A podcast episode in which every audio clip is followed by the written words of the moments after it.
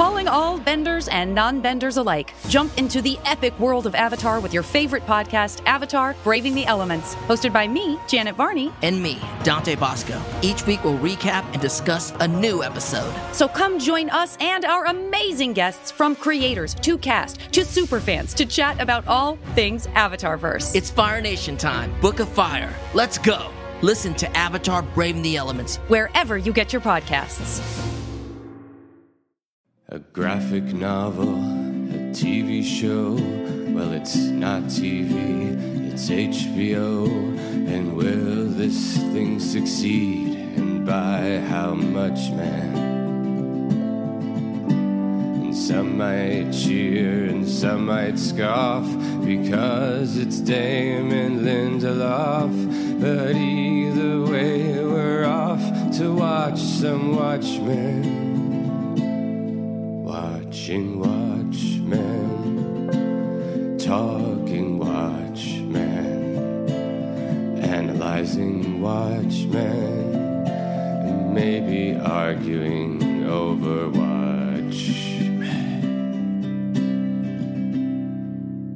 Welcome to Watchmen Watch, a podcast about Watchmen where we're watching you, you're watching us, but who is watching the steering wheel? I'm Alex. I'm Justin. I'm Pete. And we are going to be talking about Chapter 9 of Alan Moore and Dave Gibbons' Watchmen, The Darkness of Mere Being, as we get closer and closer to the premiere of Watchmen on HBO. Before we get into that, though, Justin. Where's our fourth co-host? What's going on here? I, I mean, yeah. I sort of feel like I'm uh, Alan's keeper, but you know, I'm not. Mm-hmm. Okay, I'm just who he texts. Um, but uh, Alan Moore obviously is our fourth host. Um, I'm his keeper, and uh, unfortunately, he's embroiled. Um, he was on the phone call between Trump and the U- Ukrainian president. So he's oh, being man. he's being gotcha. uh, looped in and subpoenaed and testifying before um, before a congressional panel. Gotcha. Now, we should probably mention that we tape these episodes a little bit in advance. So, uh, whatever we're talking about right now, this is a week down the road. So, most likely, uh, we're in a different world. Uh, Canada has annexed the United States. Mexico is at war with us. Probably a lot of things have changed. Uh, so not completely valid. Uh, another thing that's actually changed in the world is the first episode of Watchmen. By the time you're listening to this episode, has already been out there. It's premiered at New York Comic Con. People, including potentially some of us, have uh, seen it already. So we will be potentially talking. Potentially some of us. Yeah, are you saying you've seen it? No, I, I am trying to explain in timeline terms. We taped this a week before, but we taped it 35 minutes ago, right? That's uh, do exactly you get that? Right. You understand? Yeah. Um, Alex, I don't know if you know, but all of time is uh, is simultaneous, oh, and okay. it's just small-minded humans mm-hmm. who can't look at more than one edge of the crystal. Right. So we're taping this episode, but also we've already seen the first episode of Watchmen, but we're not talking about it yet because it hasn't happened yet. So there you go. Cool That's way to 100%. clear that up. Yeah, no problem, bro. Speaking of which, let's get into a pretty straightforward issue of a pretty straightforward comic. Now, the main thing that you need to know at this point is that Dr. Manhattan has taken Laurie to Mars. We saw that happen at the end of the last issue in order to have a conversation with her about potentially saving the entire world. And when right. we say saving the entire world, there's two things going on there. The one that we're not really concerned about with this issue though we are in the background, is the mystery of what's going on, who this mask killer that Rorschach thinks is on the loose is. We're much more concerned with the nuclear annihilation that is very quickly coming towards Earth as tensions ramp up between Russia and the United States as they invade Afghanistan. Uh, so that's the setup here. Uh, jumping right actually into the beginning of this because I thought this was so fascinating. This first page, we got a flashback, but from Doctor Manhattan's perspective, and I thought that was such an interesting choice to start off the issue. Why? Why do you think that first page shows us information that we've seen before? Well, I think it, through the rereading this issue uh, for the first time in a long time, it makes me realize that uh, Doctor Manhattan is a unreliable narrator or an unreliable mm-hmm. God character in this. Like he claims to be all powerful, he claims to see things a certain way, and he claims to uh, not have human emotions anymore. Um, but really, uh, he's not. I, I, think he actually is feeling emotions intensely, and I think he it does latch on to certain events um, that he like goes back to and have affected him in a large way. And I think that's why we're starting here. Yeah. Also, like this is the first time I've been a little bit like, uh, okay, we get it with the imagery. I think that like um, at this point, like they keep showing things over and over again, and it's you know at this point it's a little. I'm like, all right, you know. You think uh, you think they got to calm down a little bit? Alan Moore, Dave Gibbons, what's the big deal? That's what you're saying. Well, I'm just saying not. I'm not like that. I'm not saying that. I'm just saying that like we're we're we're falling into a pattern of like a big image, uh, you know, kind of starting things and then it again and like it's important. Then it goes away and then comes back and it's like, mm-hmm. okay, I kind of get it as a storytelling the way that we're kind of uh, going at things. I don't want to ruin anything for you too much, Pete, but there's three more issues, and I can guarantee that's going to happen at least three more times. ah. Wow, now who's seeing the future? Right. Uh, I mean, listen, at this point, we're nine inches into this comic. They're not going to be like, eh, forget about a visual motif that we've been going for.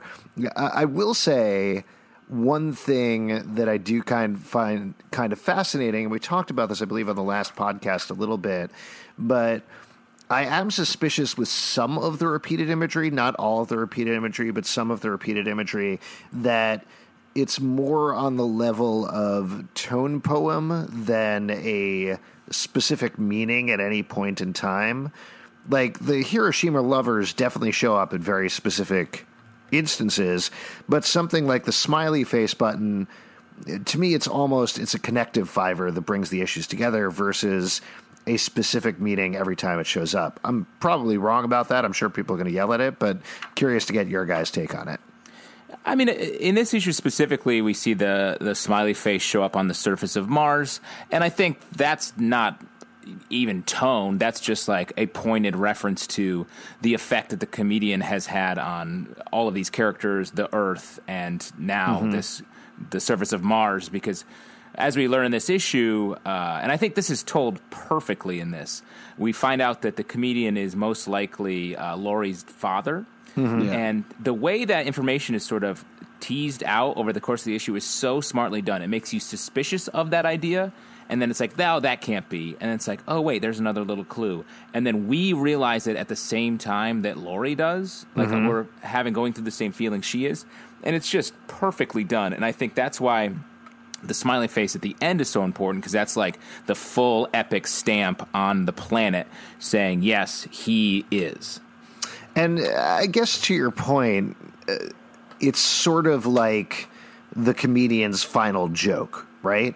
Like he yeah. is even though his jokes aren't funny, we've already established that he doesn't actually make jokes so much as make true statements. When Laurie finds out this ultimate truth that Eddie Blake is, in fact, her father, she puts the pieces together, brings all of her memories together. Yeah, to your point, it does make this enormous impact. Uh, on something that is ancient, as Jon, aka Dr. Manhattan, describes to us over the course of the entire issue. I mean, it's almost the comedian's sort of a cosmic jokester, where it's not mm-hmm. like ha ha. It's like oh, whoa, uh, which is not the the usual comedian's uh, way of way of making the audience laugh. No, yeah. but it is it is kind of very DC. Like Joker's more twisted than funny, and the comedian is more fucked up than hilarious. Yeah, it's sort of like he's like the Andrew Dice Clay of the universe, like not really funny. Yeah, wow. yeah, he's definitely wow. the dice man. Oh, that's going to bother Pete. No, the greatest punchline of all time is smoking a cigarette over the top of your head rather than the normal way. uh, I will also say one more thing about the the smiley yeah. face. It also, I think, shows how much Laurie uh, affects Doctor Manhattan. Because mm-hmm. um, you're, I think we are we're made to think that he created that smiley face um, as Laurie reacts to all this information, I think he's affected by it. He makes the choice to come back to Earth, presumably based on um, the, their time together on Mars, and maybe subconsciously he put that large smiley face right on the surface as a response or an echo of her feelings. Yeah, I, I, to give you those of you listening the overview of the issue, I think part of the reason we're bouncing around so much is it's pretty much just one long conversation between Laurie and Doctor Manhattan, and then the other half of the issue is it's interspersed with flashbacks throughout Laurie's life. This is very much the issue focused on her, even though we are focused on a relationship with Dr. Manhattan at the same time. And we get to see her first experiences as a superhero interacting with the older superheroes, if you could even call them superheroes. They're not really superheroes. Uh, interacting with the comedian, confronting him when she's older, and then ultimately, as you mentioned, Justin, getting Dr. Manhattan around to make this choice. Uh, but it's also a conversation between predestination versus choice. What governs our lives? Are we just marching through our fate? Is everything determined in advance? Or can we actually make choices about things? And I, I would say this issue falls on the side of choice based on the fact that the most self professed predetermined character, Dr. Manhattan, ultimately does make a choice. Well, he makes it you don't see him make the choice. You just see that he's not. It's like a, a, flip switch. It's like a light turning on. He's not. He's like, I'm not going to Earth for all these reasons, and he's like, I'm going to Earth for these other reasons. So it, I don't know. I, I, to me, the the free will thing is more of like, once you smash something, can you put it back together? Uh, the snow globe, the nostalgia perfume spills out, the water that's they're sharing on the surface of Mars, their relationship, and eventually the world. Uh, and uh, it's sort of saying, and then Laurie learning that her dad is the comedian. It's sort of saying like, I don't think you can change things. Once something's smashed, it's smashed. Well, let's get off of that first page and go through because there is a funny sequence, I think, right at the beginning when they show up on Mars uh, and Laurie shows up there. She starts tumbling down a hill. Dr. Manhattan initially doesn't understand what's wrong with her, but he forgot that she can't breathe on Mars and he needs to give her atmosphere.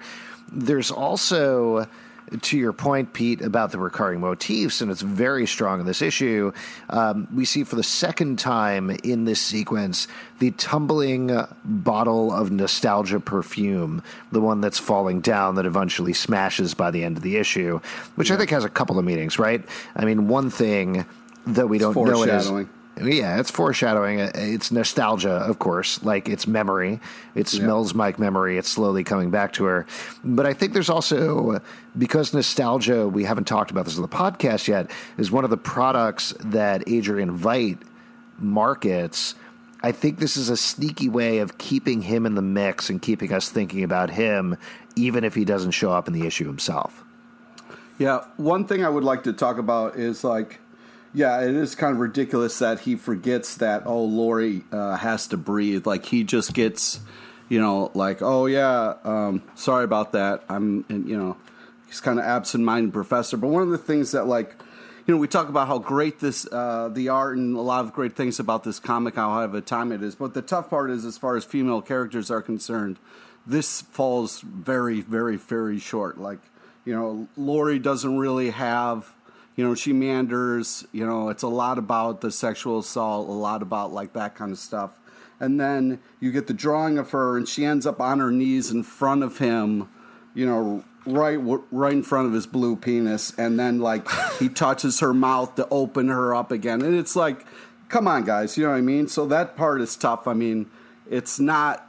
I wouldn't say as far as female and you know like characters and being able to pass certain tests and stuff like that it falls very short. And like you know you'd like to think that you know how uh, you know the, the, dressing of the female characters and that kind of stuff that that all sucks. But um, it's just kind of ridiculous how we get these kind of repetitive like sexualized stuff uh, with the female characters. And at like this point i'm kind of sick of the repeating of like the first and last and then that kind of stuff as well. I, hear what you're saying, Pete, and I think you are right. You know, honestly, it did not occur to me with the finger to mouth drawing, but now that I look at it, I think you're absolutely correct there. But I do think, at least, I will give this issue credit that it does tackle Laurie's main issue, Laurie's main problem head on, which is that for most of her life, she hasn't made any choices. She's kind of just gone with the flow. She's done what her mother wanted her to do. She's done what other heroes thought she should do. Other people fed her ideas. She just went with Dr. Manhattan because she thought that would be a good idea and she could help out him. And her entire life for decades was all about Dr. Manhattan. And ultimately, as much as Dr. Manhattan needs to realize that the world is important enough to save, she needs to realize that she herself is important. And I think that is what she does realize by the end of the issue. Well, I think to to take the other side of it, like she's kept in the dark by all of the people close to her about sort of all of the big things in her life. And we see in all these flashbacks that, um, like her, her mother's keeping her in the dark about so many important things. Uh, the comedian doesn't talk to her as again, just like sort of keeping her on the outside. Like she's treated like an object by everyone. So of course yeah. it's hard for her to make decisions. She doesn't know, she doesn't have enough information and people are always just sort of moving her where they think she needs to go with the information that, that she has. I also think it's funny that you're like, uh, it it definitely reads like Dr. Manhattan forgot that she couldn't breathe, but I, I don't know. It feels intentional. I think there's another mm-hmm. way to read it that he is it is a power play. This whole thing, bringing her to the planet, is a power play. He she scorned him, and he's like a cold dick, uh, cold blue dick about it. Um, the whole time, I think, and he is. The, if this guy knows everything about everyone, how is he forgetting that she needs oxygen? Yeah, especially if he knows where they're going to fight. Oh, he can't remember that, you know, this is the part where she falls down and he needs oxygen. You know, uh, this very much represents kind of like the male woman, kind of like what's important, what's not uh, throughout this comic, which is a little sad. Well, I think to Justin's point, what he's doing is basically like, oh, I don't need you. I've got a cool clockwork house on Mars now. Yeah, it's, so, it's, such a boyish. It's like first girlfriend broke up with this dude, and he's like, "Oh, I'm actually cool right now. I have a palace on Mars, and yeah, um, I totally, know what you're going to yeah. say and do, and um, I I don't care about the Earth at all. So you why don't you just go back home? Because I don't care about it, the Earth at all. Yeah. I've moved on. It's also uh, to get back to what Pete was saying. It is very gaslighting behavior on his part. Yeah yeah. Which, even if he does have the power to see everything at the same time, him being like, "Yeah, I know what you're going to say. I know exactly what you're like. You're going to do this," and then trick yeah, her into doing that. gaslighty. Yeah, it's very gaslighty. Uh, Doctor Manhattan was the original gaslighter in chief. there you go.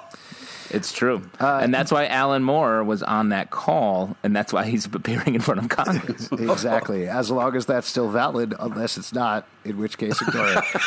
Uh, okay, so uh, I do want to talk about one thing that I believe came up in our Patreon Slack. Somebody brought this up, and it really stuck with me. This issue no, I'm sorry. Actually, I think somebody tweeted this at us. Uh, what is Laurie smoking? And I don't mean like, yo, what yeah. she's smoking. I mean like literally, what is she smoking right, throughout this thing, comic book? It caught me when I was a kid. It didn't. I didn't think about it, but now I'm like, I don't think that that's a cigarette. The way she's relying on it, you know. So what is it? You think she's she's high? I think it's hash, man. Yeah, yeah, yeah. I don't know hash what hash is, but it's that. I mean, I don't know. The way they talk about it, it just feels like a future cigarette. Mm-hmm. Yeah, it's a it's future like- cigarette where you put the tobacco in a big ball in the front and then light it. Yeah. So are you saying maybe they're not on Mars at all? She's just too fucked up to realize that they're in like uh, in Doc Manhattan's apartment. Yeah. Yeah, that's probably it. it. They're probably just like a bunch of regular bros, and she's getting real high, and I think I haven't read this in a while, so maybe this is what happened. But at the end, she'd be like, "Yo, I got so fucking high. You were there, and you were blue, and you were wearing a weird mask." And Rorschach like, "Whatever, man. Party on, dudes." Yeah, there's a lot of definitely. That's the way to read this. Uh, real party vibes. Now, uh, also, I, I also would like to say that like this is the creepiest way to look at a snow globe, and like of all the different angles and shading, like uh, it, it like that snow globe image. It's repeated, and it bothers me because it kind of like freaked me out as a kid. But seeing it now, I'm like, God damn, it's still so creepy. It is creepy. Yeah. Well, there's so it. much going on in that one image. You're getting, of course, the button from the comedian again, which is part of who Laurie is, as we know by the end of the issue.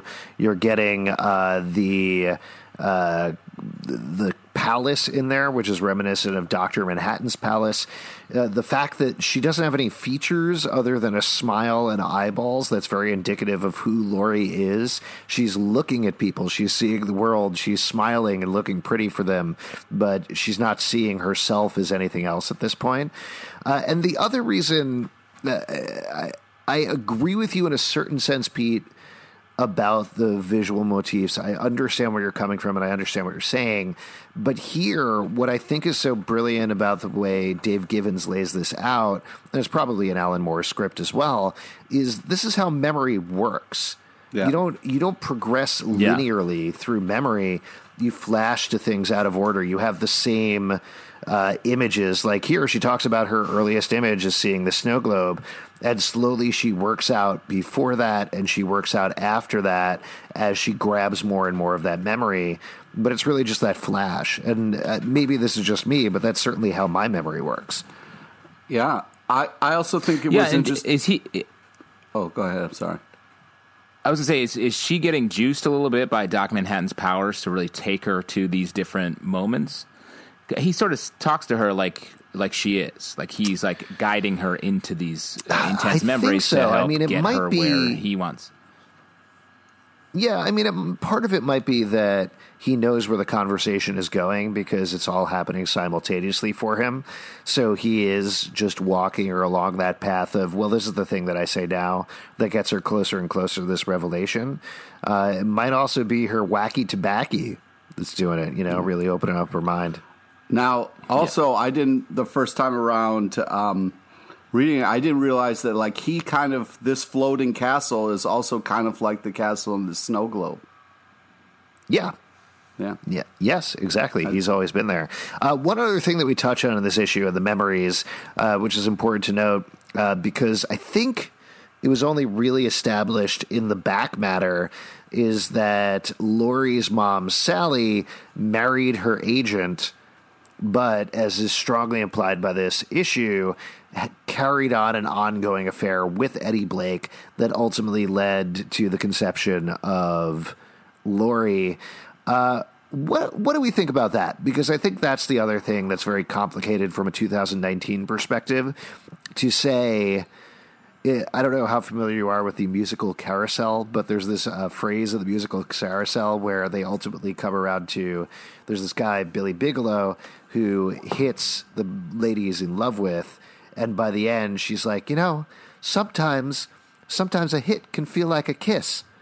Oh. It's a very old musical doesn't really hold up that way in a modern context. No. My wife yeah. and I have had lots of conversations about it because I love Carousel just based on the emotion in it and the musical. she hates it very specifically because that. I'm like, yeah, I, I get it.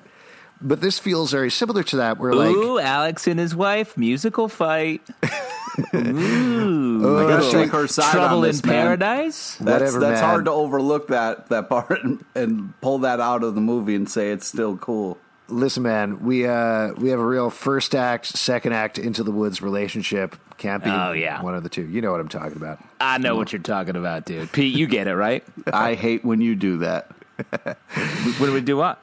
Uh, well, but what I do want to talk about is the Eddie Blake of it all because not only did Sally carry on an affair with him, but I think through the way Alan Moore writes it and through the way Dave Gibbons draws him in particular, it's hard not to feel some sympathy for Eddie Blake in this issue. Pete, you're nodding your head no. Absolutely yeah. not under no circumstances. Yeah, man, come on, man. You know, like let's not sympathize with this dude who sexual assaults, you know what I mean? Like Well, I will say I think uh to your point, Alex, I think the scene, um, the first time we see him in the issue, um, where uh, he's sort of like sees Laurie for the first time and is like, I think he, you, he, you see him feel like, oh wow, this is my daughter and she's grown up. So I think you do get that feeling. Later, I think when he looks more like a monster, he's meant to be seen as a monster. See, I didn't get that. There's let's jump ahead. So there's you mentioned that first scene. The second scene is at a party when Laurie is older. She's now read under the hood the Hollis Mason book, so she's very well aware of the allegations of rape, which we know are true because we saw them happen in the comic Yeah. book. Uh, but there's a series of two panels where uh, Laurie confronts him. Uh, and she says, "Damn straight, damn straight, I do. I mean, what kind of man are you? Uh, you have to take some women, you have to force her into having sex against her will." and Eddie Christ. Blake says, "Only once." Now, the thing there is uh, such a brilliant turn of phrase because the implication to her is, uh, "I only raped her once," but it's actually no, I only had to force her once. All of the other times were consensual. But what I take away from Dave Gibbons' drawing of Eddie Blake in this panel is there's a softness and sadness in the eyes because he Yeah. realizes he's never going to win Laurie, his daughter, over to his side. He's never going to have that. He's older now. He's lost Sally, who I think whatever you say about him, he probably had some sort of genuine emotion for. And I do think that doesn't forgive anything he did, but it's rather fascinating to layer in those complex emotions for him. Yeah, I mean, I, I, I, I take that. That panel is the only one's panel is great, and you do feel like he's there's something in there that's still like feeling regret and loss for that whole thing. But two panels before that, he's just such a regular dick and so dismissive uh, that uh, I don't know. It, it's a, it's complicated. That's what's so good about this book is these characters are all super complicated, and we only get these tightly compacted bits of their lives. Yeah, I think that is one of the things. I mean, all of these ca- characters are kind of like we see how horrible they are and how tormented and all the things like that.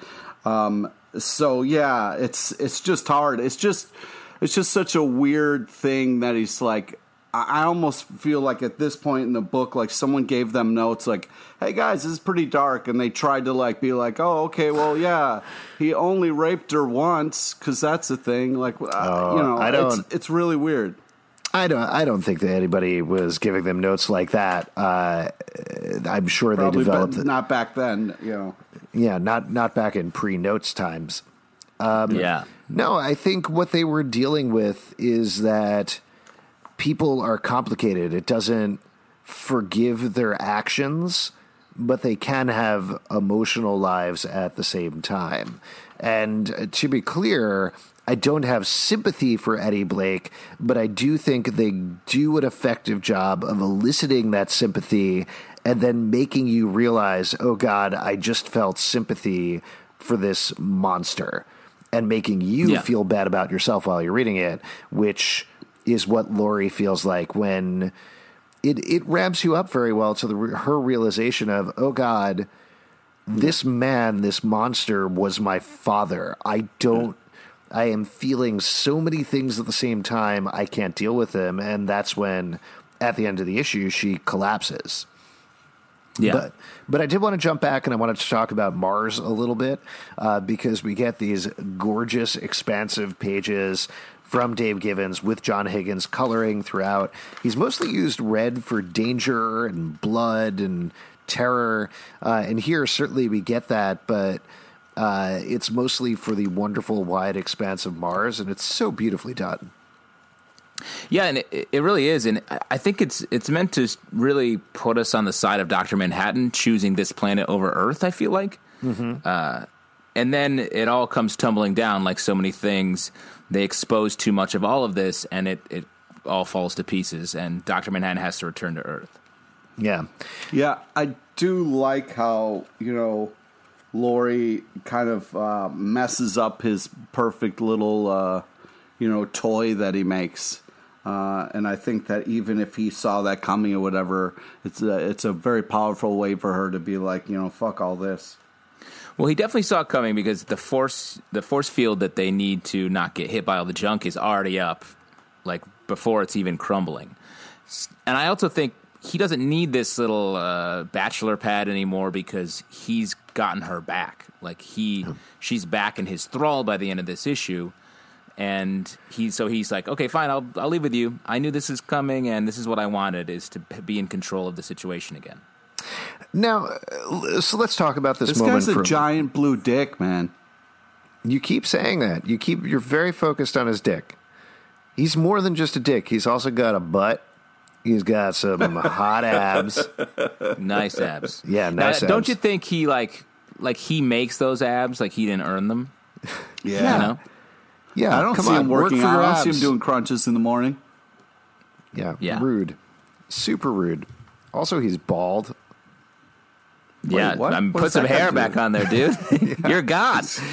That's uh, absolutely. I would. I would understand Doctor Manhattan a little better if he had like a flowing mullet. To be perfectly honest with you. I like the idea that he's like, I can see through time, I control all molecular matter, but I can't crack this bald shit. I don't know what it is. Can't, one can't thing I do, do, I do appreciate the fact that you said mullet. You know, because he is business in the front. Yeah, he's uh, Doctor Manhattan. That was in the original outline that Alan Moore wrote down. He was like Doctor Manhattan colon party in the back. Yeah. That's all I said. When you say party in the back, what do you mean in this? Like, where is the party in the back for Dr. Manhattan? His butt. Ah, gotcha. Is that what mullet means? When you say party in the back, you're meant to, it's about the butt? Yeah, it's it's like a you know a butt party. Uh, let's talk about the snow globe a little bit uh, and what it means for Doctor Manhattan. Now, it's pretty clear what the imagery here means for Laurie, where she drops the snow globe, it breaks, the castle bursts out. She explains there was nothing inside, there was nothing magical, it was just water. That's when she kind of realized what the world was like. At the same moments that's happening, she's throwing the nostalgia perfume that bursts open, that leaks the perfume everywhere, and the castle that Dr. Manhattan built, that is similar to the castle that was in the snow globe, crumbles into bits. Again, pretty clear what that means for Laurie and everything that's going on with her. Her world is falling apart, etc., etc. It's breaking out of, but it's also widening out at the same time because it's breaking out of her snow globe. But my question is, what does it mean for Dr. Manhattan? Because he built this clockwork castle because he was so connected to the clockworks several issues back. That was his formative experience. So, what does it mean that he is willing to give it up at this point? Uh, I think it's time uh, for him to do that. I mean, he's he talks about in this issue. He there's a section of time coming up that he doesn't can't see through. So Yeah, I think you can see uh, the, the clock, the gears are sort of uh, unspooling, and so it's time for him to also do that. But like I said, it's also about like he doesn't need any of this anymore. Uh, he's got he's got her back. That's what sort of the function of this time was. Why he left Earth, and now he can go back, and it's all he's throwing the clock away. Yeah. Also, I'd like to point out though that like, you know, sometimes breaking shit is very freeing, uh, but sometimes it- not so much. You know, it really depends on what you're throwing against the wall and destroying. You know. Yeah. Wow, it makes me have a lot of questions about what you're talking about, Pete.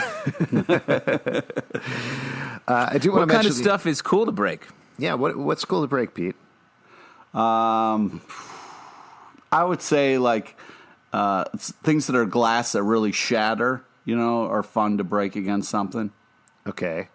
Yeah. What's not fun to break? Knives. Um, no, just the uh, things that are like if you throw them, they they stay together. It doesn't give you that big shatter effect. You know. Oh, like like, a a, like a couple that's really in love. Oh wow, wow.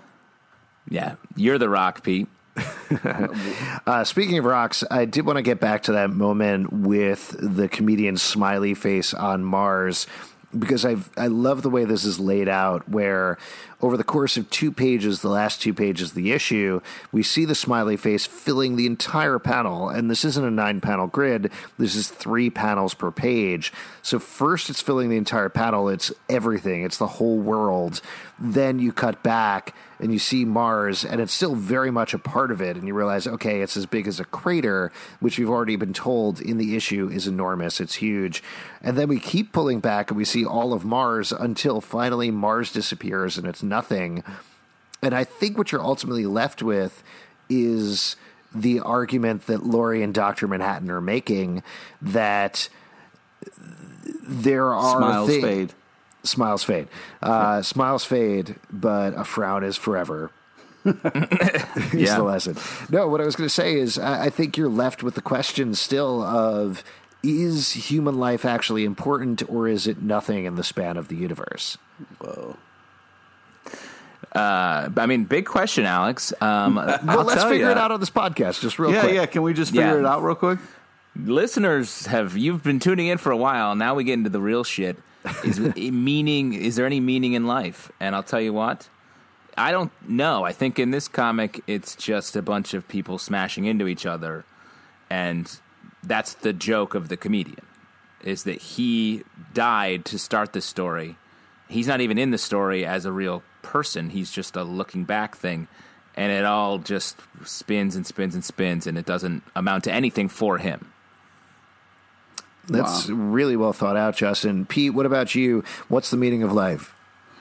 Uh, I, I think uh, you kind of got to look at the guy reading the comic book about life while life is happening. You know, uh, he gets to kind of like sample life and sample little worlds one cam- one comic at a time, and you know you enjoy it for as long as you can until it's over. So life is comics. Yeah. Nice. Well, I gotta say, if you ask me what the meaning of life is, it's getting high on hash and partying in the back. You know what I'm talking about? Wow. Yeah. So to, so to summarize that, Alex, you mean partying in your butt? Yep, Life, life is partying in your butt. absolutely. A hash, hashy hash butt party. Uh, and then the back matter, the back matter is all sorts of stuff about Sally Jupiter and. This is all so fascinating. It, it- we haven't spent a ton of time with the character of Sally Jupiter, and I feel like not only do you really get confirmation of the history with Eddie, but you find out more about her. You find out about the time. You find out about how important superheroing was to her, which is to say, not as much as the merchandising rights. And in a certain way, it ties into what's going on with Adrian Veidt, uh, where we found out about the action figures a couple of issues back. Um, and in a, in a certain way, I would say she started that off, right? Like she was the person that said, hey, it's not all about doing good and punching people. You can make a little money off of it at the same time. And based on this last little news article, you can make a bad pornography as well. Yes, exactly. Uh, any other thoughts about this issue before we wrap up? Pete, anything else you want to say? Yeah, I mean it's it's uh, when I first uh, read this through, I kind of stopped reading the interview after the first sentence because it was such a like uh, stupid sexist thing to to say that I stopped reading. Um, and then when I for this, I read the whole thing and I was like, "Oh my god, there's so much more reveal." But it started out as such a stupid, typical like, "So it's all about the sex, right?" Yeah, you gotta go out there and look hot. Yeah, but what works about that is that's what magazines are like. You know, Yeah. I mean, uh, we've talked about this Yeah. before, but Alan Moore is really excellent at aping the style of a lot of things. And here in this back matter, we get a news article, we get a handwritten note, we get typed notes from different people, we get a movie review, we get an interview uh, in a magazine that, as you said, is all about like sex and pushing buttons, a very Cosmo style thing, though maybe a little deeper. Let's say Vanity Ooh. Fair. oh, nice, dude. Yeah. Way to draw that line. Yes. Uh, so it, it's stunning. Like, it's stunning to read that stuff and be like, oh, okay, the same guy wrote all of this stuff. yeah, it's just such a complete package from top to bottom. This whole comic. Yeah, good stuff. Good stuff. Listen, you guys are good stuff as well. And if you would like to support our podcast, patreon.com slash comic book club. Also, we do a live show every Tuesday night at 8 p.m. at the People's Improv Theater Loft in New York. Come on down. We'll chat with you about Watchmen. A couple of places you can check out the podcast. Watchmen Watch Podcast on both Instagram and Facebook. Watchmen Watch 1 on Twitter. comic book club Comicbookclublive.com for this podcast and more. Also, you can subscribe and comment. Please do comment on iTunes, Android, Spotify, Stitcher, or the app of your choice. And remember, we taped this podcast 35 minutes ago. Uh, Alan texted, just texted me, and he said he's definitely going to be here next week.